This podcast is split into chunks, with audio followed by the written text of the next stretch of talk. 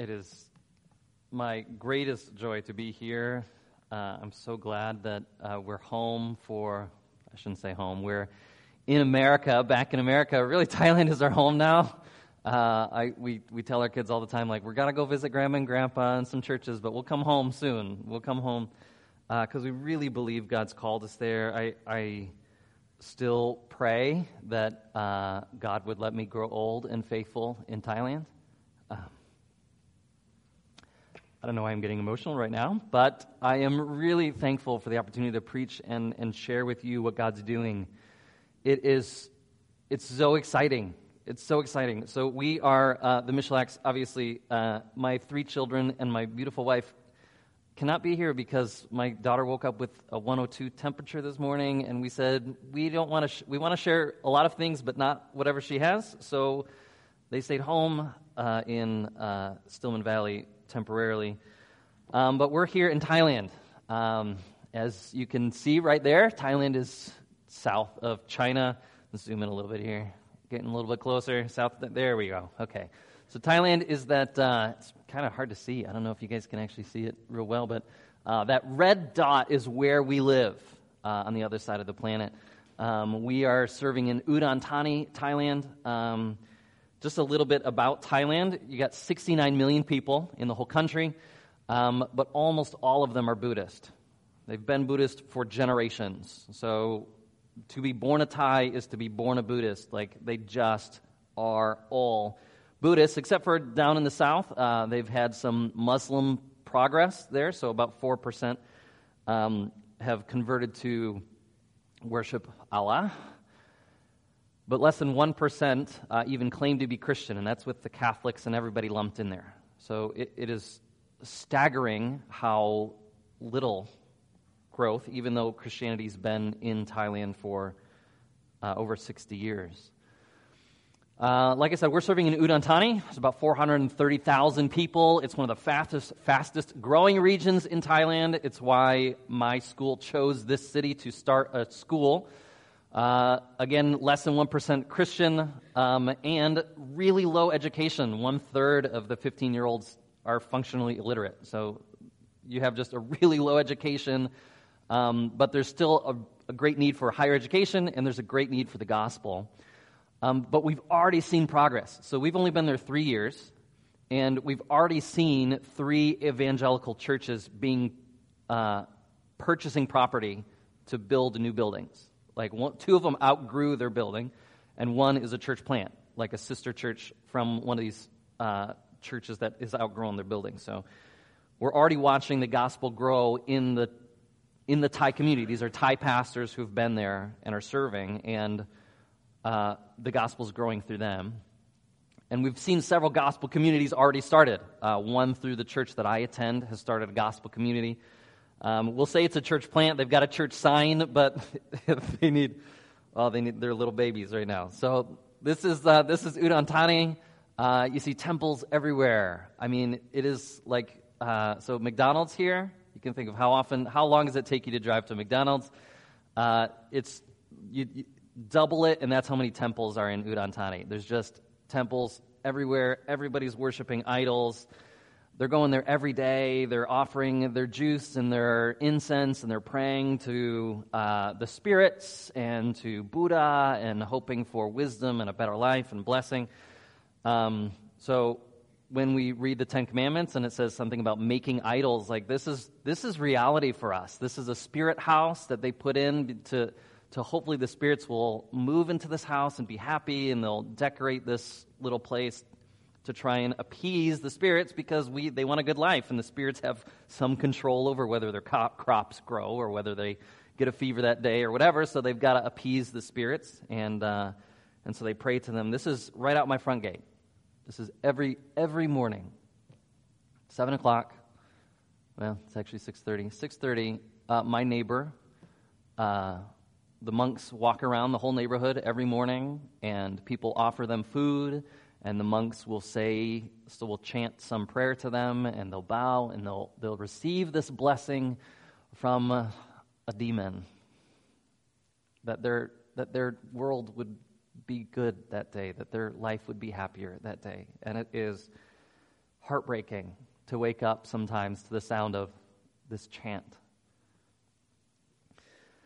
So, this is what I think God's called us to. This is what we've been involved in the last three years. Uh, it's kind of three sections International Community School. Uh, that's what's paying the bills. Thank God uh, we've had some really brilliant people to open the school, uh, to make it a financial model so that we can get paid and have health insurance and live there uh, with visas. It has caused no great lengths of stress for us with visas before we got under the uh, school visa, and now it is it's a it's a 30 minute trip every 90 days. It's really beautiful.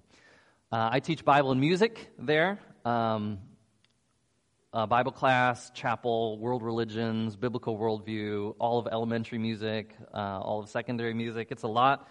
Uh, someday they'll hire someone else to do some of that, but for now it's just me. The school's only been open for two years. Um, but here's what's exciting. Okay, so school's open. We're having Buddhists come in. Buddhists have to sit under the Bi- teaching of the Bible. But also, we're having missionary families move to Udon to send their kids to the school. So I, I know personally of at least four families who uh, had lived out in the villages of Thailand trying to plant churches, and the, the difficulty and the spiritual pressure and the, the tension of having to live out there they were all burned out on the edge of just going back to their home field. They told me this personally. They're like, we, we were at our wits' end. We were going to leave. We are going to go home. But we heard ICS was opening. We heard this Christian school was opening in Udon, and we said, okay, we can do that. We can do that. So they moved to Udon. Their kids are in school, and they're getting this like community of Christian support that like energizes them enough to stay in the field. 17 families 17 or 18? 18 families. Like, so now the total of families, evangelical Christian families that are missionaries in Udon Thani is now 20 families. So thinking about the impact that this school has had is just amazing. Really, really beautiful. Uh, the church we attend is Udon City Church. Um, I'm preaching there every fifth Sunday. I'm still doing it in English. Uh, we did go early. You guys helped us get over there a year early to learn Thai, and that has been invaluable. Um, I'm able to have conversations on a basic level with everybody I meet. Um, I'm having able to have extended conversations with very patient Thai people, um, and we we are so thankful for the part that you guys played in getting us over there. Um, but my Thai is not good enough to preach, so I still preach through a translator. But it's good enough to teach children's church, so we're teaching uh, Sunday school lessons to kids um, at least once a month. Uh, we're, we're being faithful. We're connected in as much as we can. We're there every week. Uh, I don't understand a lot of what he says in the sermons, but we feel like our faithfulness and our presence has already really helped uh, the church energy and the church growth. So, um, I mentioned before they're planting this new church. They're, they're reaching out to their community, and we want to be as involved. You'll see some pictures of that in a second.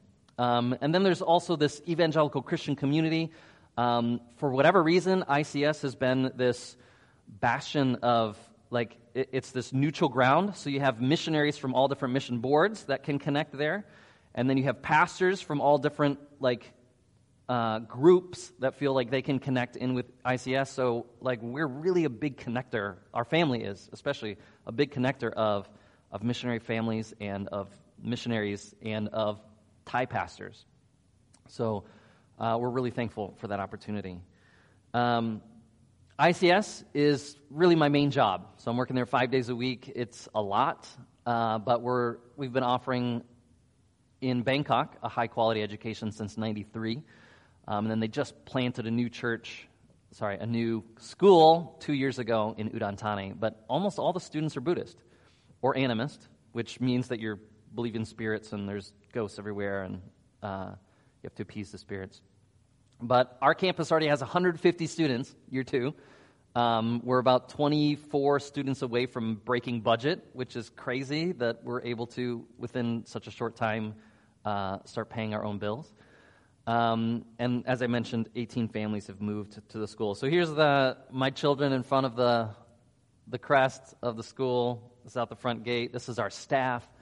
Um, this is a really good staff that God has brought. This is from my middle school music class. I'm teaching them how to play ukulele. Um, this is in chapel. Every week they sit and have a lesson from the Bible. These Buddhists have to listen to us talk about Jesus and give them the gospel every week uh, and try to help them navigate uh, the complexities of middle school and of high school and point them to uh, Jesus for the answers to that. Um, after chapel, we have small groups. So we, we preach to them, and then we sit them down and we chat in a small group session about what the sermon was about and ask them questions personally and then try to engage with their life a bit more. Um, and then we also have Bible class. I'm teaching Bible class to middle school. Uh, right now, they're this picture they're studying the Proverbs and they're taking a proverb and they're matching it with like how they would apply it to themselves. Okay, so this is a proverb, and how do I apply it? And they have to like figure out how to match all those things. Um, here they're doing a reader's theater on the prodigal son. Uh, one of the most exciting things about the school is these student led Bible studies that are popping up. We got some quality missionary kids who are leading Bible studies, and there's two young ladies there. I don't know if you can see the top left. Um, I'll talk about them a little bit more in a second, but they, they've come to believe in Jesus through the witness of the teachers and their friends in this Bible study, that they decided to be Christians, um, even to the point that they become Christians and then, like, okay, I'm afraid to tell my parents because it's a big deal for us to leave our family religion and choose to follow Jesus. And they've both now have told their parents and like are moving on in uh, in that relationship. So it's just amazing, really beautiful and exciting. This is my middle school. Man, I miss these guys already. But seeing each of their faces and know, like, each one of these, I'd say there's probably five or six Christian students, maybe. Maybe four Christian students in this picture. And the rest are unbelievers. And they need, they need Jesus. Uh, this is that girl I mentioned. Okay, so these are the people, if you're thinking about praying for ICS, uh, pray for D and Piang. Okay, D accepted Jesus, and she uh, wants to follow him. Piang is the opposite. She has she has chosen her twin has chosen uh, not just to be like to be as atheist as they come. She's like writing curse words in people's yearbooks and stuff like so. Uh, God has moved them away from the school at the end of this year. We want more time with her to give her more Christian community, but uh, they're leaving. And so we pray that God keeps her faith uh, strong. This is Sang. She knew a little bit about the gospel before she came, but hearing it, like watching her heart warm to the gospel and believe in Jesus, has been so refreshing. We're just praying that God grows her and strengthens her as a believer. Uh, this is Bua. She is a uh, She's in ninth grade now. She loves ICS. She told me, My dream is to work here at ICS. And I was like, Well, you should. And she said, Well, you guys only hire Christians, and I'm not a Christian. I said, Not yet. And she got this weird look on her face like, I don't know what that means.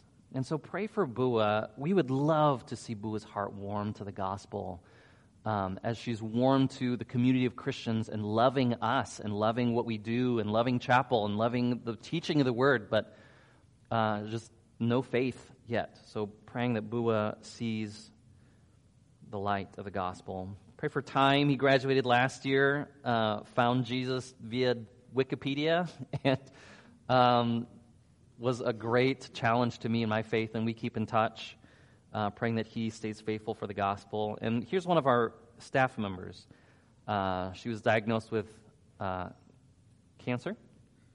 Um, she had she was given a year to live three years ago, and uh, she is slowly just losing uh, her ability to work and her ability to uh, go to day to day. Her little first grader and her husband will be very sad if that day comes when she leaves them, but she's leaving a big hole, so you can pray for Bo as well.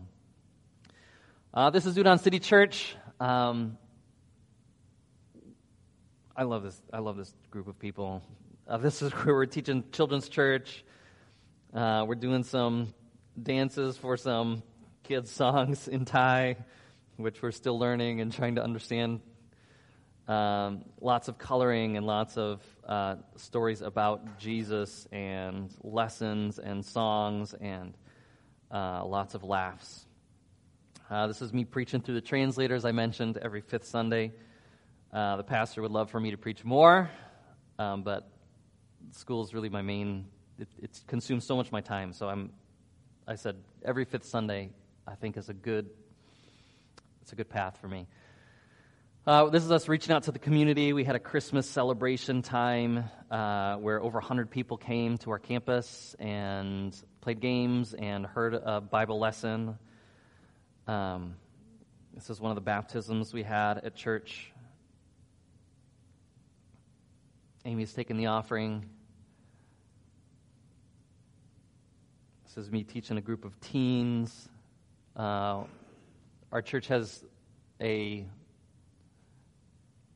dearth of missionary families because of uh, several different scenarios. So uh, there's several missionary teen kids that I have an opportunity to teach occasionally.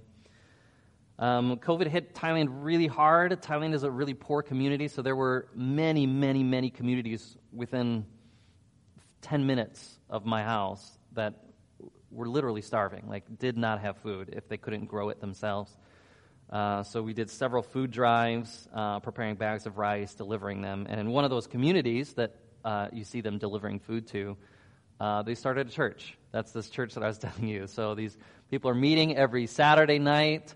Um, you see my pastor there in the plaid, uh, just helping this small body of believers start. They've already baptized, I think, 12 of these people um, in this small village. The village is probably like 100 people, and 12 of them have already uh, chosen to follow Jesus, uh, and even a few men. So we're praising God for that.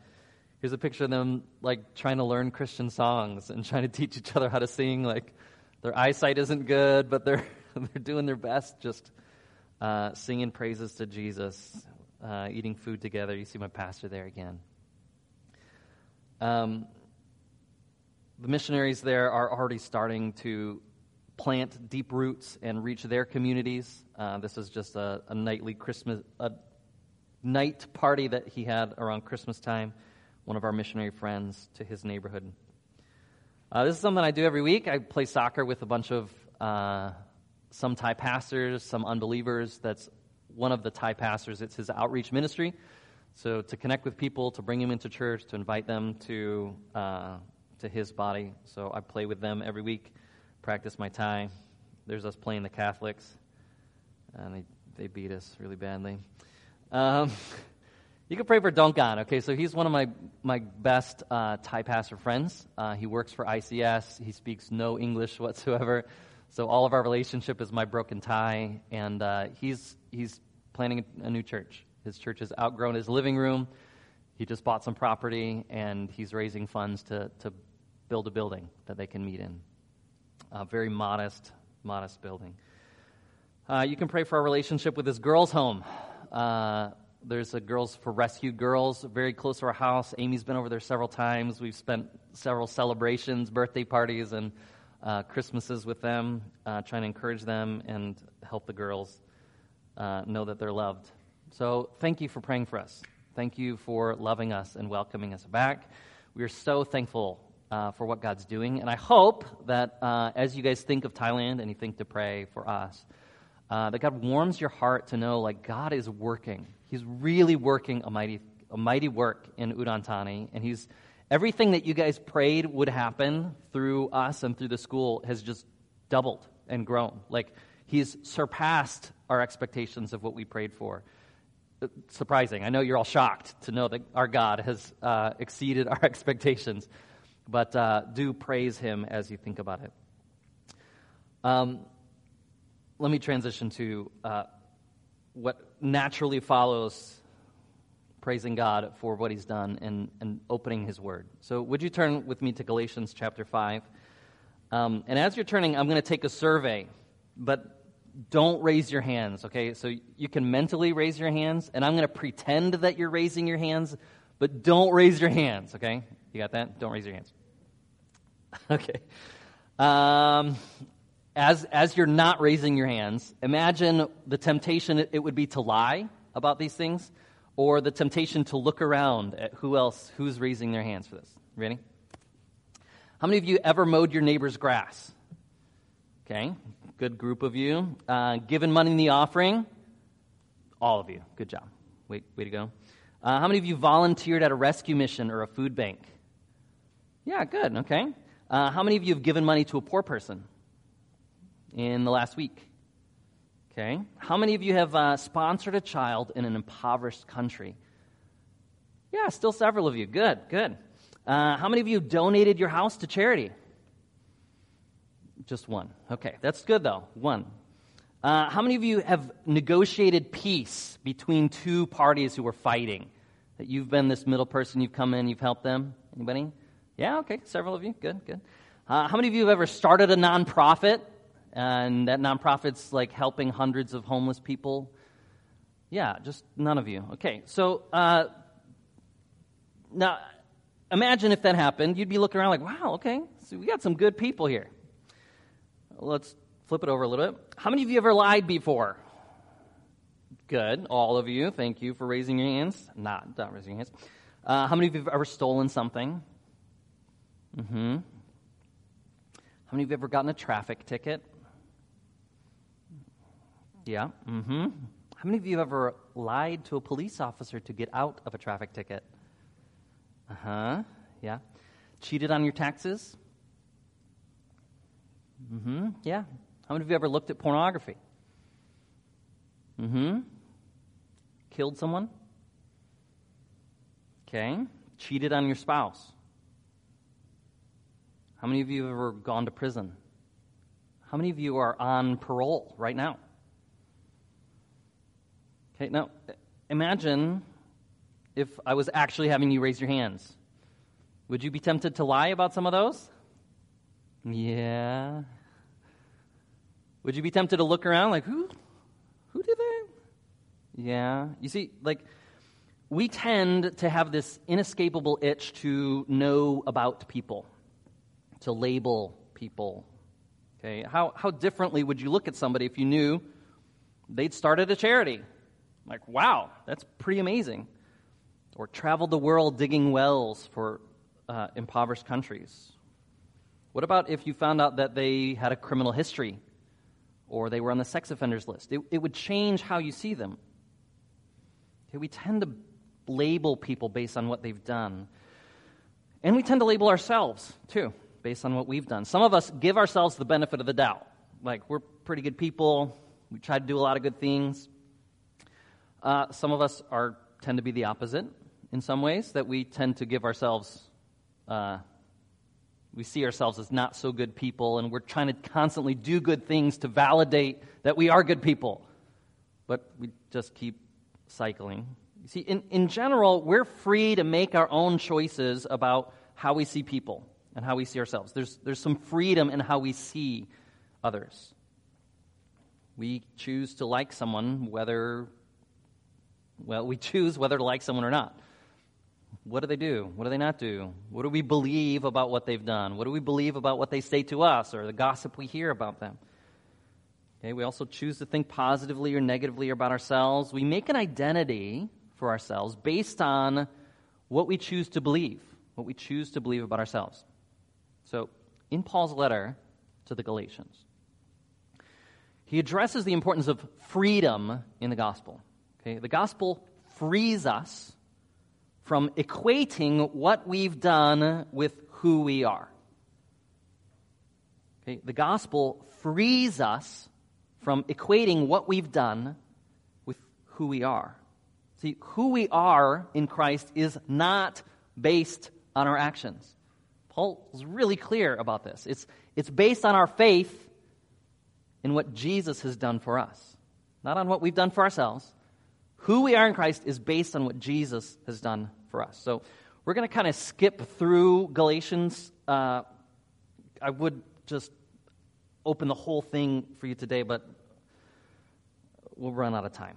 But let's, let's kind of skip through and, and focus on how God links our freedom and our works and our salvation altogether. We'll eventually land in chapter 5, fruit of the Spirit.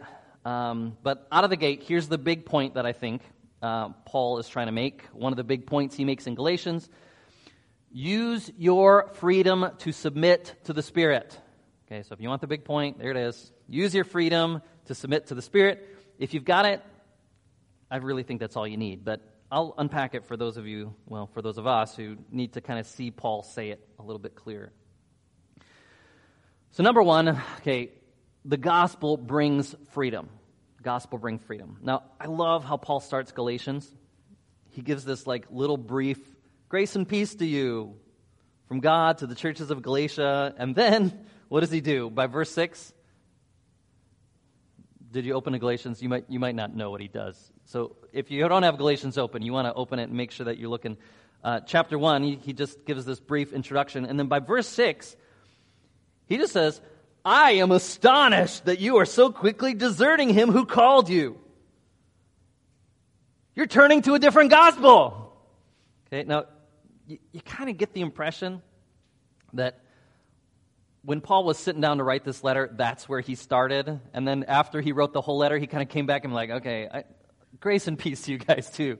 Like we're gonna we're gonna have you ever had a conversation with somebody where it kind of seems like they're kind of skipping through the initial formalities because they got something they got to say to you? It's kind of the impression you get with Paul here. Like they're just like, uh, okay, yeah, have you, have you had a good day? Good. Did you get enough sleep last night? Good. Okay, I've got a problem that I want to get to. Okay, Paul's like, okay, blessings, grace. I'm not saying he's being disingenuous in his greeting, but he's going to bring this big, big problem to them and saying, You have abandoned the gospel. Stop it. Stop it. It's really important that you get the gospel right.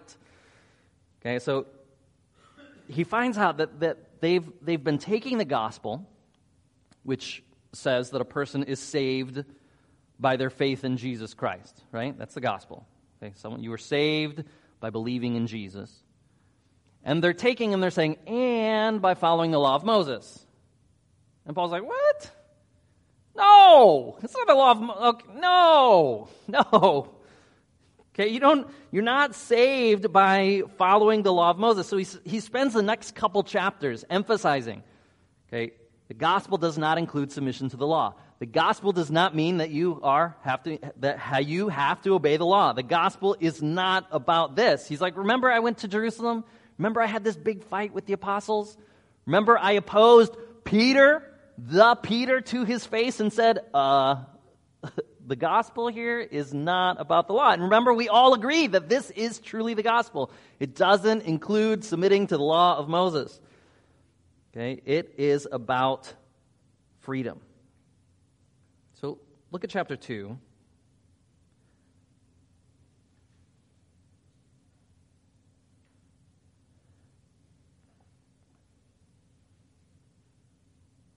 And he introduces this idea of freedom in verse 4. And he, and he says that by adding requirements to the gospel, you're actually abandoning the very thing the gospel brings freedom and you're putting yourself into slavery. Who wants to do that? So look at Galatians chapter 2, verse 4.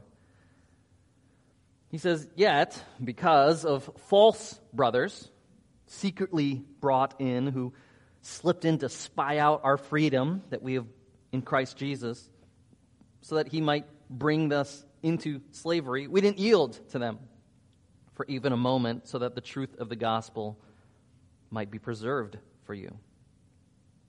So he talks about this like covert spy mission of these false brothers, and they're going to come in and they're going to like add to the gospel. And it's going to look really good, especially to Jews. Okay, these spies aren't dumb. Okay, they're smart. They're going to make it look really palatable that the gospel and the law. This is God. This is the same Yahweh. Yahweh's doing this thing. He's been doing this for generations and generations and generations. So we're just going to keep doing it. And Paul's like, no. They don't add to the gospel. Look down to verse 19.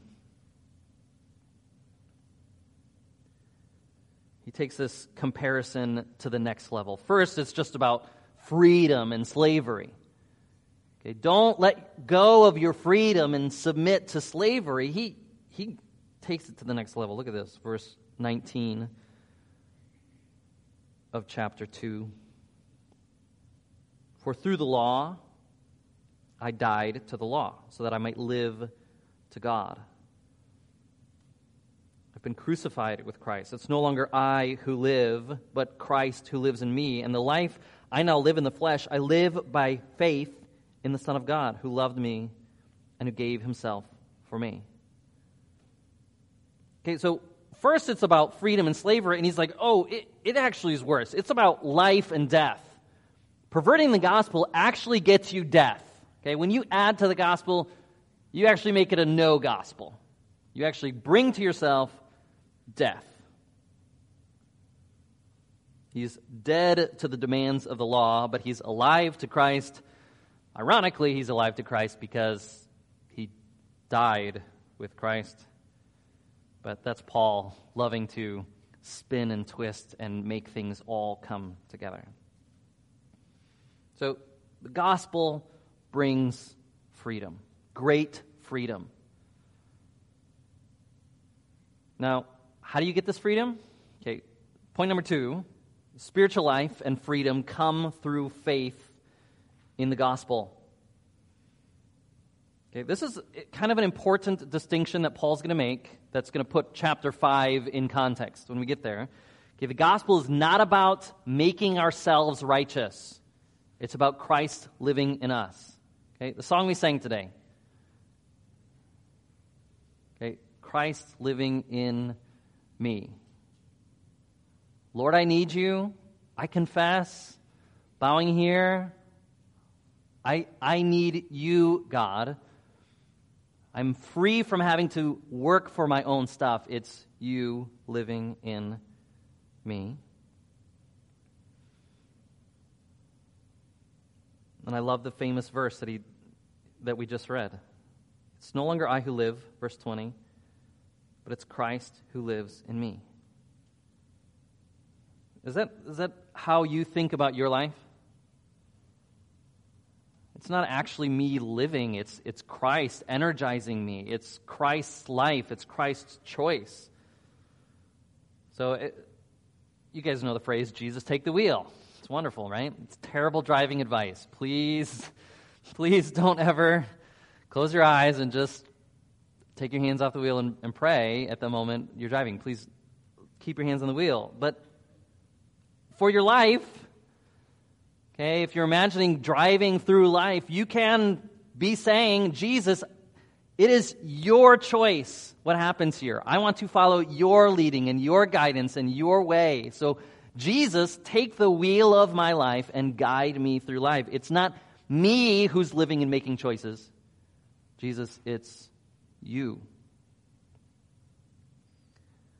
So remember this, this freedom is is freedom, it's not paralyzing. Okay, so some of you may be tempted to uh, wake up in the morning and sit at breakfast and bite your nails because you, you're praying, Jesus, please tell me, should I eat cornflakes or should I eat frosted flakes this morning? Like, Jesus, tell me what to do. Tell me, guide me, guide me. Jesus, okay, so please don't, don't get caught up in this, like, the freedom that Jesus' gospel brings doesn't paralyze us into not making decisions. Okay? But it is this mindful purposefulness okay, that, that we're living and looking to God for answers, constantly looking to God for answers. So he's going to clarify this connection that we have with God. Okay, what does this look like? Okay, so this freedom that comes, the gospel brings freedom, and, and we need to like let Jesus live through us. What does that look like? So he's going to clarify that a bit in chapter 3. This connection with the Spirit, he calls it faith. You guys know what faith is, right? Anybody in here have faith? You can raise your hands for this one. Anybody in here have faith? Yes, fantastic. I knew I came to the right church. We are believing that Jesus is the Messiah, right? Okay. So this connection we have to God is faith. We believe that God has done what he said in the Word. We believe that he has saved us not by our own works, not by anything we've done, but by him. Not by obeying the law, but by his death and resurrection. Look at uh, chapter 3, verse 2. right after, right, he's still kind of on a tirade. Verse 1, like, foolish Galatians, who's bewitched you? Okay, but look at verse, he says in verse 2. Let me ask you this Did you receive the Spirit by works of the law or by hearing with faith? Okay, they're all, they're all like, okay, well, we've received the Spirit by faith. Yes, okay, Paul, we, we have received the Spirit by faith. He's like, are you so foolish? You've begun in the Spirit, but now that you're, like, now that you're a Christian, now you're being perfected by your own good works? No. Why? He's like, why would it work out that way? Of course not. Okay, how do you get closer to God? You do a lot of good things, right? No. you didn't you didn't become a Christian by, by doing good things. Why do you think that doing good things makes you a better Christian? It's your faith. It's your walking with God. It's your relationship with God. So he's, he's freeing us. This is the freedom. It's freeing us from this thinking that our good works make us close to God, that our good deeds make God happier. You know, before you get, we'll, we'll come back to that. Okay, so do you see what he says, verse 2? Let me ask you this Did you receive the Spirit by the works of the law or by hearing of the faith? Okay, are you so foolish, having begun by the Spirit, are you now being perfected by the flesh? Now, from everything that we've read so far, Paul's been talking about the law, the law, the law, the law, the law. You expect him to say, Are you so foolish, having begun by the Spirit, are you now being perfected by the law? Right? That's kind of what you would expect him to say, but he doesn't. He, he says, Are you now being perfected by the flesh? Okay, and, and this is a really important thing for us today because I don't think that you guys are um, really tempted this morning to fulfill the laws of the Pentateuch. Did you guys read Deuteronomy this morning? You're like, oh, man. Okay, wife, no bacon. Can't do it. Cloven hooves. Can't do it. Okay, I don't think that's our temptation. Okay, and so if we if we just stopped with Paul's no law, no law, no law, we're like, okay, well, we're good because we don't trust in the law. But he doesn't say the law here. He says your flesh, your own efforts, your own works, your own desire to do good things and to do bad things. Okay, are you being perfected by your own efforts? No. Of course not. Of course not. We're being perfected by faith. Martin Luther's favorite verse, chapter 4, verse 11.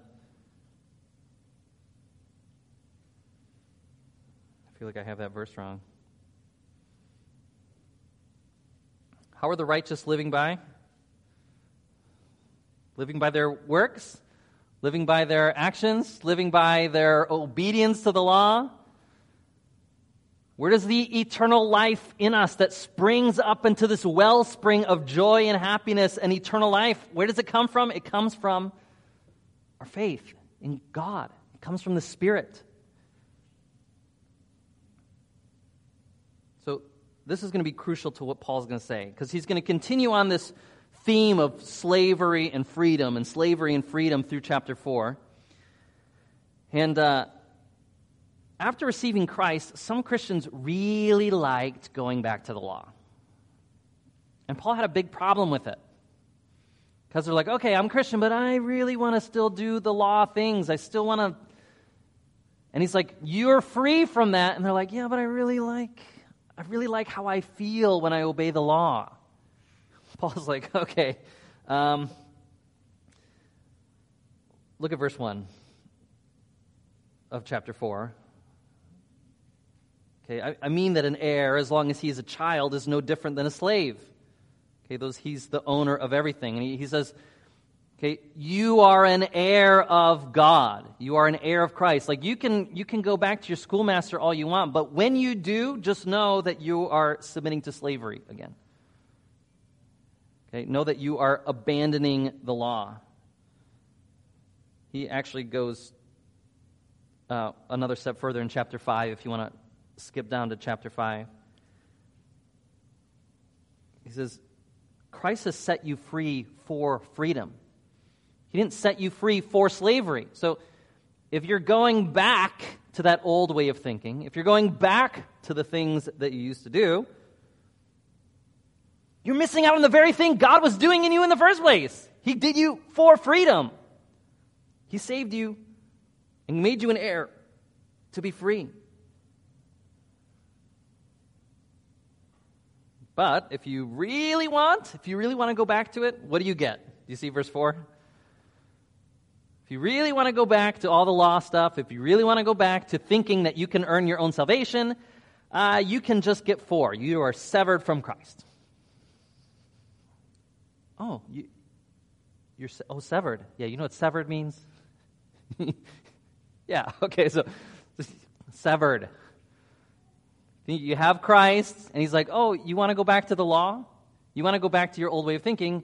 Okay, you can. Just cut yourself off from God. Okay? It, you're, you're disconnecting yourself from the source of your life, of that faith. So, does the law actually save? No, it's slavery. Does doing good things, really good things, does that save? No, it brings obligating yourself to doing good things is a form of slavery. It doesn't merit favor with God. Okay, so we started talking about the gospel. It includes freedom, okay? Freedom from the obligation obligation to earn our salvation. We're free. We don't have to. You don't have to do good things. Isn't that great? Doesn't that feel good? Whew. Don't have to do any good things, and you can be a Christian.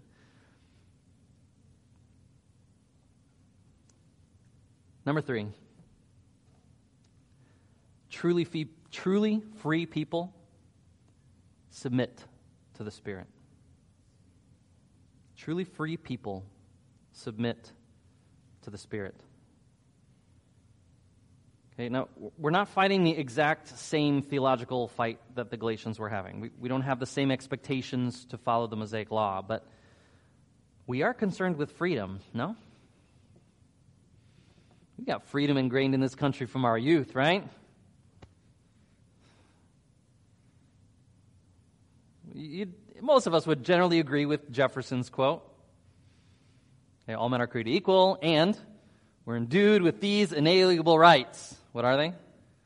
Life, liberty, and pursuit of happiness, right? Okay, as an American, you feel like, yeah, that's what we we are deserved this from like we are owed this from life. Life, liberty, and the pursuit of happiness. Now, uh, so life, freedom, and happiness, joy. Now, it, it's not from the Bible, but these concepts of eternal life, of freedom, and of this true joy is right here in Galatians. And Paul says, This is what you need to want. You should want these things. You should want this eternal life. You should want this freedom in Christ. And you should want this joy that comes through knowing that you don't have to earn it. Look at verse 13, what he says. Okay, you're called to freedom, brothers. Okay, so you can all say, whew, call to freedom. I do not have to work any good things for Jesus. Verse 13, only do not use your freedom as an opportunity for the flesh, but through love, serve one another. So, so in Paul's mind, like freedom is something to cling on to. Like he's emphasizing over and over again cling on to this freedom. It's yours. It's yours. If you, if you do something else, you're throwing away why God saved you, this freedom in Christ. So you're free, so be free.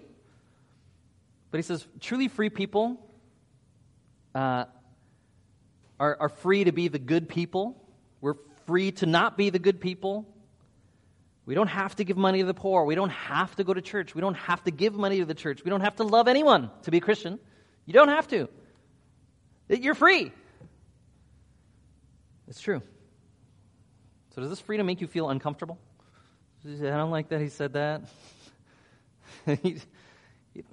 Pastor, he just said he doesn't. We don't have to give any money to the church. Is that? Is, I mean, is that really in here? Yes, it's really, that's what Paul's saying. He's, saying it over and over again.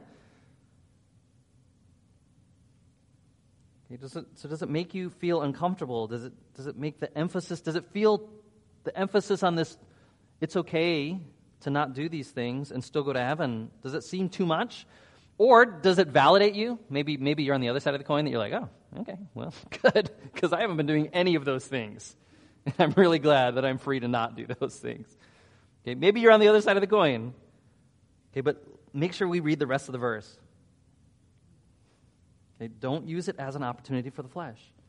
Through love, serve. And you're like, I knew it. I knew it. I knew there was a catch, right? No, no, no, no.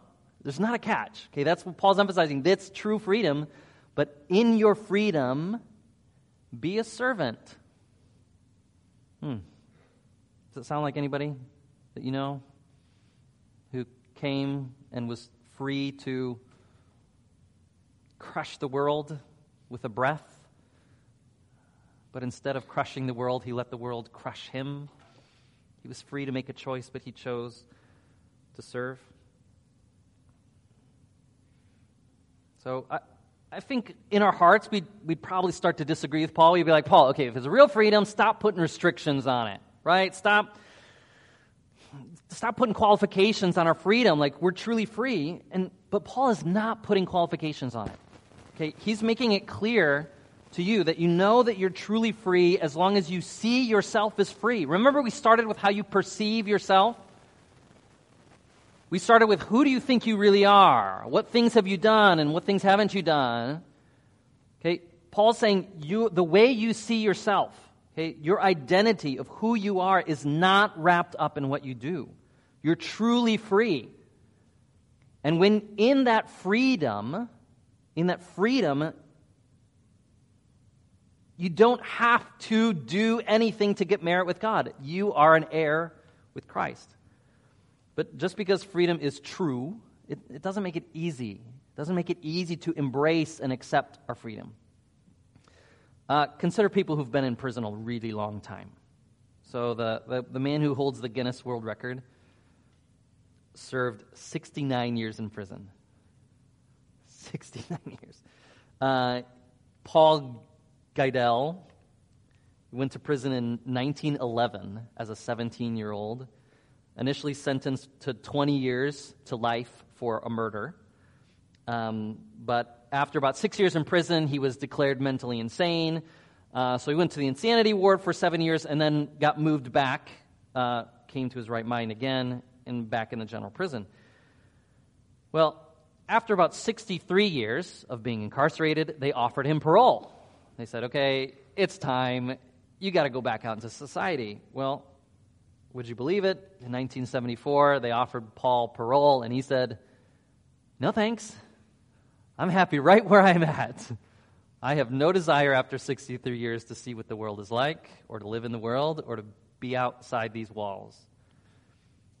Uh, they gave him another six years to think about it and then basically kicked him out through some lawyerly stuff.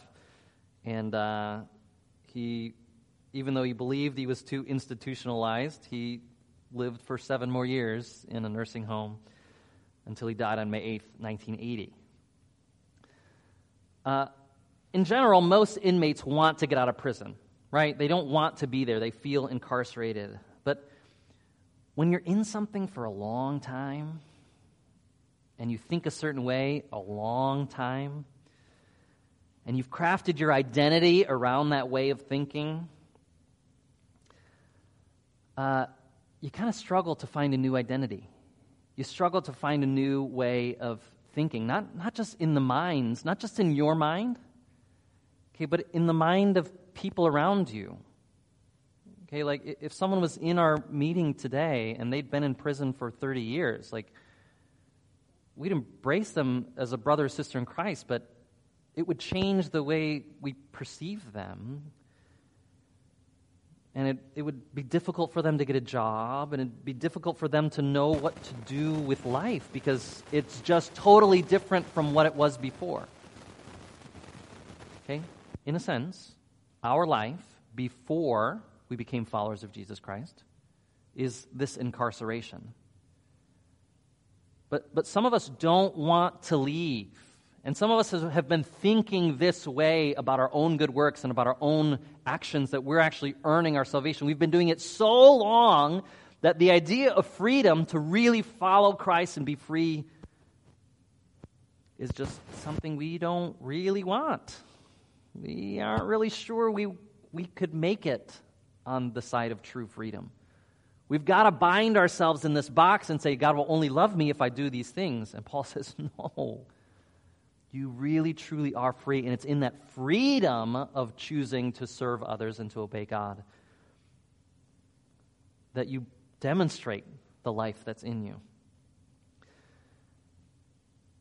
So we've got to claim our freedom, claim it regularly, act like we're free but here's the kicker for Paul acting like you're free to sin and acting like you're free in Christ look very different. Okay, so he wants to explore this concept of what freedom looks like, and he points to the essence of Christian living walking in the Spirit. You guys have heard this before, right? Walking in the Spirit. Anybody here want to walk in the Spirit? You can raise your hands for this one. Anybody here want to walk in the Spirit? Yeah, most of you. Okay. Uh, it's good. Walk in the Spirit if you, if you flip down to verse 16, he says, Walk in the Spirit. Then you're not going to gratify the desires of the flesh. Okay, you think you're free, but the only way to act free is to, to be led. So, in our freedom to go our own way, follow Jesus. In our freedom to identify ourselves by our own good works, Paul says, Keep in step with the Spirit. Let me define you. So we start seeing Paul's claim that includes freedom, that the gospel freedom comes through faith, that truly free people submit to the Spirit. It brings us to our last point. Okay? Submitting to the Spirit changes our relationships. Okay? Because when your life totally changes, your identity changes. When your thinking about freedom changes, then you can finally treat others as a free person. So, look at verse 19. He gives this list of the works of the flesh, okay, things that bring us a little happiness, uh, things that we look to for identity, things that put us as more important than others. Okay, and he says, if you live this way, verse 19, sexual, immoral, impure, sensual, idolatrous, practicing sorcery and enmity and strife and jealousy. There's fits of anger, there's rivalries, dissensions, there's division and envy and drunkenness and orgies and, and all this kind of stuff, he says. I warn you, as I warned you before, that those who do such things will not inherit the kingdom of God. Okay, but you say, I'm free to do these things? Sure. Okay, but in your freedom to do these things and still inherit eternal life, know that if you choose to do these things, you're not connected to Christ. You've severed yourself off from Him. You found your identity somewhere other than Christ. Okay, the evidence, he says, of true freedom is not living this way, the evidence of true freedom is verse 22.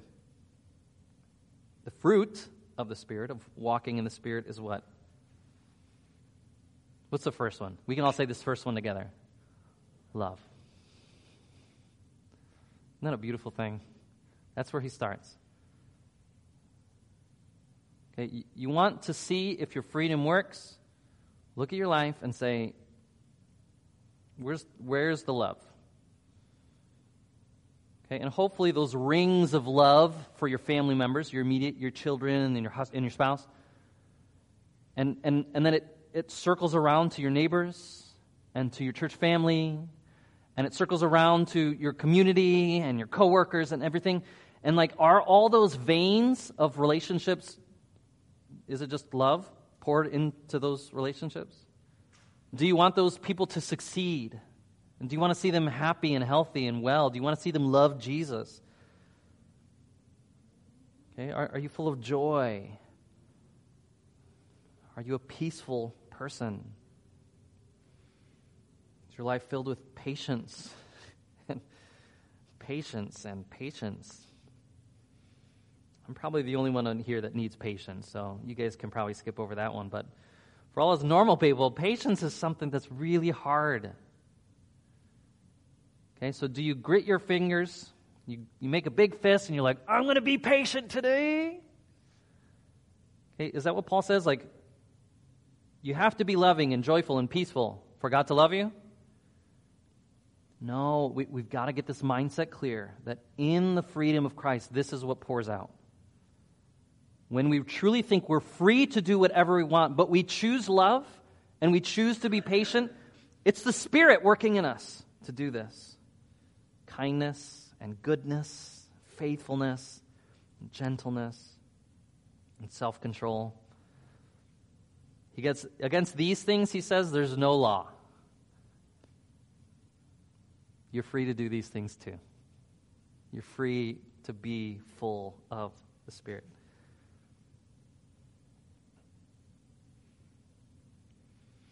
So, what, what does it look like? Okay, what does it feel like for you to walk in the Spirit. I mean, if someone, if, if an unbeliever, let's say you, you travel with me to Thailand, and one of my high schoolers came up to you and they said, Hey, I, I heard you're a Christian. And uh, Mr. Tim was talking about like walking in the Spirit, and he says, like, like you let him guide you. What does that look like for you? What would you say? I, I don't know if anyone's ever, ever asked you this question, but I would like to believe that you could say something about what it's like to find the path that God is leading for you, to follow an invisible deity, and to love Him and to want to be close to Him. See, that's what's very different about animists and Buddhists and us. They have no desire to have a relationship. The, the idea of a relationship with their deity is like, they don't even think about that. And they certainly wouldn't want to be close and like be intimate with those spirits. They just like, just bless me, give me money, make my plants grow. Okay, let my boss get in a car accident today because I don't like him. Okay, like that's the kind of thing that they're like, spirits do this. But like us, we're like, Jesus, I love you and I, I want to talk to you today. Okay, so what would be your answer if, if they're asking you, what does your walk with God look like? What does it feel like when you go a day and you just forget to pray? You just forget. You're just so busy with the day, and in your habits, it just didn't come up. God just didn't come up today. When you think about Him again, is it, is it this thirst? Or is it like, oh, yeah, I'm a Christian. I should pray. Okay, where's my Bible? We gotta, we gotta be thinking about this. Do we yearn for Him? Does our sensitivity to sin just keep going down and down and down the more we choose to sin? Do we fill up the place that should be for Him in our hearts with hobbies and all sorts of other rituals that we do? Now, we know the warning signs if He's missing. Okay, we have little of His love, and His peace is not really there, and we're not joyful people, and maybe we're just impatient people, and we're wrathful people, and we're uh, drunkards and angry people. Okay? Remember, these signs aren't proof that you're a Christian. It's just as you're free in Christ, these are the things that pour out of you.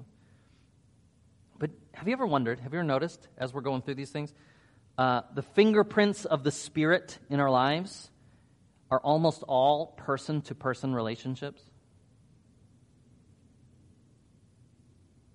I mean, if, if I was writing this, Paul, no offense, I would say the fruit of the Spirit is faith.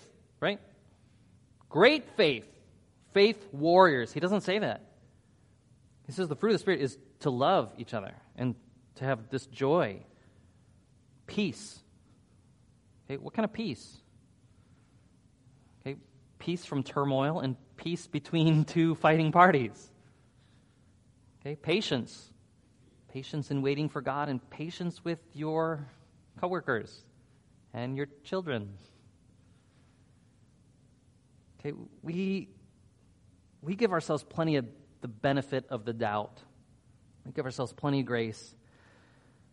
But when we see how deeply the Spirit loves us and how deeply the Spirit wants to be our guide, okay, we can extend the same love. We can leave our jealousy. We can forgive and be generous. We can forsake our strife with others and we can be patient with them.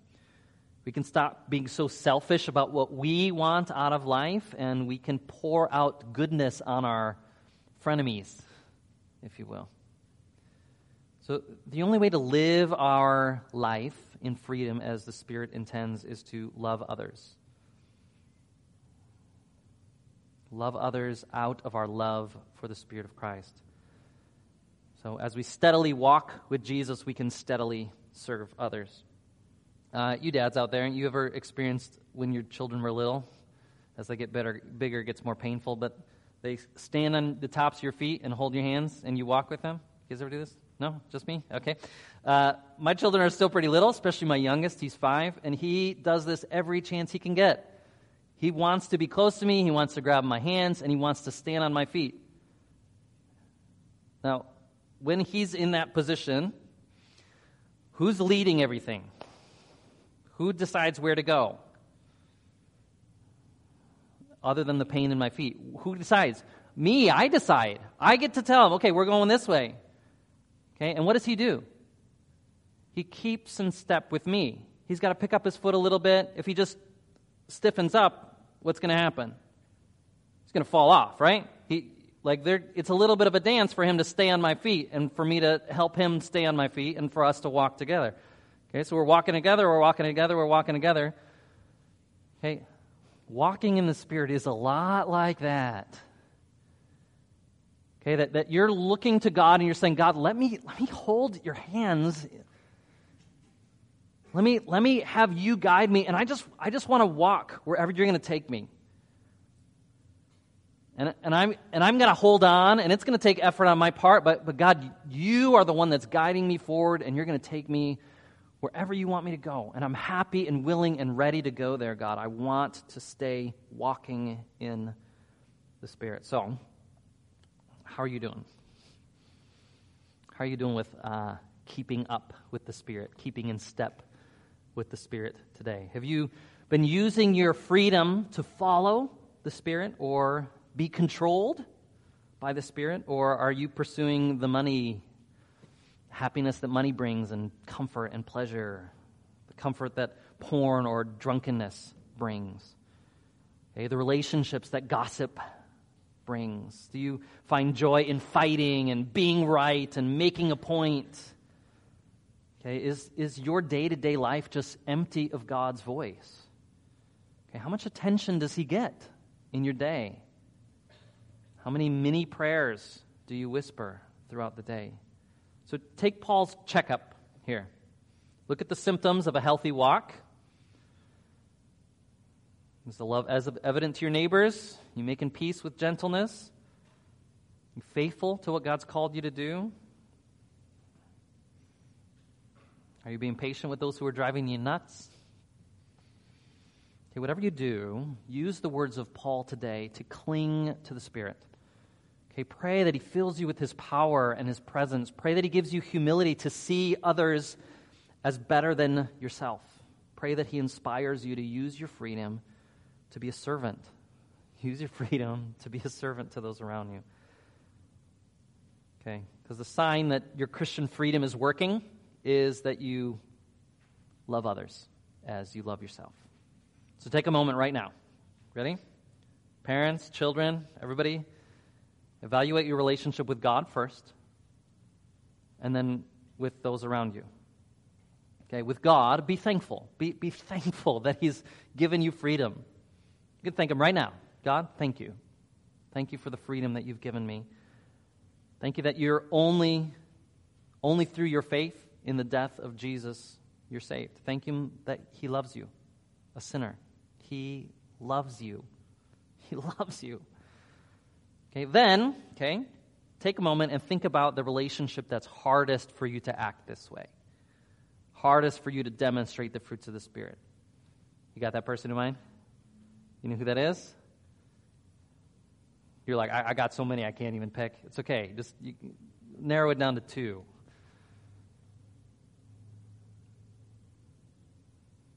Okay, maybe it's a coworker, a family member, maybe it's your next door neighbor.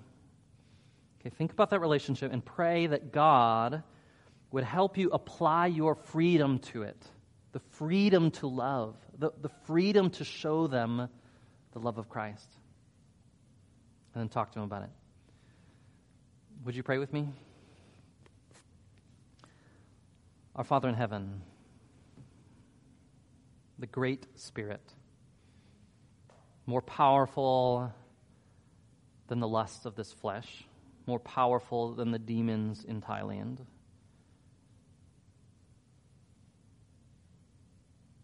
God, we pray to you because we believe that you are worthy of praise. We believe that you are worthy of our worship. We believe in you because you've, you've changed us, you've given us life. You've warmed our hearts to this faith that we can never go back to unbelief.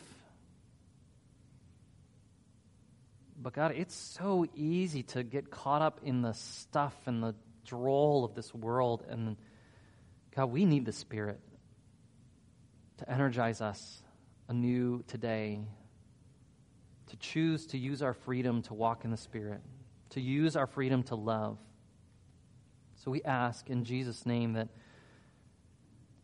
that we would not leave this place unreminded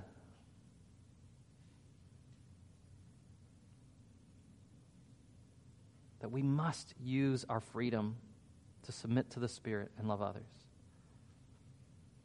God, we pray that you would come quickly, fulfill your promise, do amazing things, make the, make the paths straight for your coming. And until you come, Lord Jesus, I pray that you would make us fruitful followers, that you'd grow the gospel here in Rockford, that you'd grow the gospel in Udon Thani and in Thailand. We want every tribe, we want every tongue and every nation to stand before the throne and say, Holy, holy, holy is Jesus, Yahweh, our Lord, our God Almighty, who was and is and is to come. And forever and ever and ever we'll worship you in glory. We cannot wait for that day, but until you come, Lord Jesus, we pray to keep us faithful. Keep us full of the Spirit and keep us walking with Him. In Jesus' precious name we pray. Amen.